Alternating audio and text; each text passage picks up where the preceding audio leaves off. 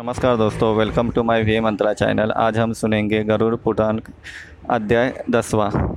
चलिए सुनते हैं। पापों की संज्ञा और पुनर्जन्म। गौ हत्या, कुबड़ा। स्त्री हत्या, पेट गिराना, बीमारियों से लिप्त। अवैध संबंध, इजड़ा। दूसरों को दिए बिना मिठाई खाना, सूजी गर्दन। श्राद्ध में अशुद्ध पकवान, प्लेयरी। वेद शास्त्रों का विरोध, पीलिया। पुस्तक चुराना, अंधा।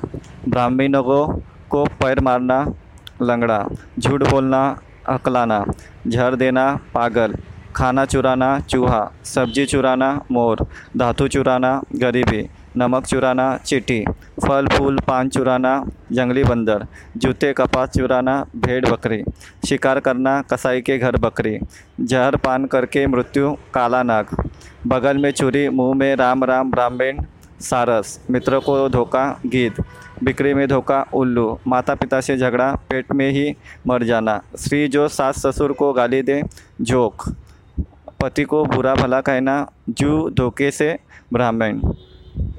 संपत्ति हड़पना, सात पीढ़ियों तक नुकसान दी हुई वस्तु को फिर से मुफ़्त में वापस ले लेना। घोर नरक में जाना।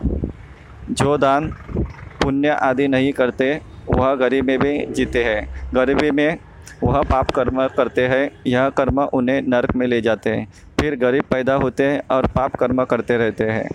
जो भी अच्छे बुरे कर्म होते हैं, उन्हें भोगना पड़ता है। न भोगे हुए कर्म लाखों वर्ष वर्ष में भी नष्ट नहीं होते। इस प्रकार ये अध्याय समाप्त होता है। अगला अध्याय, अगले पार्ट में लेके आऊँगा। Please follow my channel thank you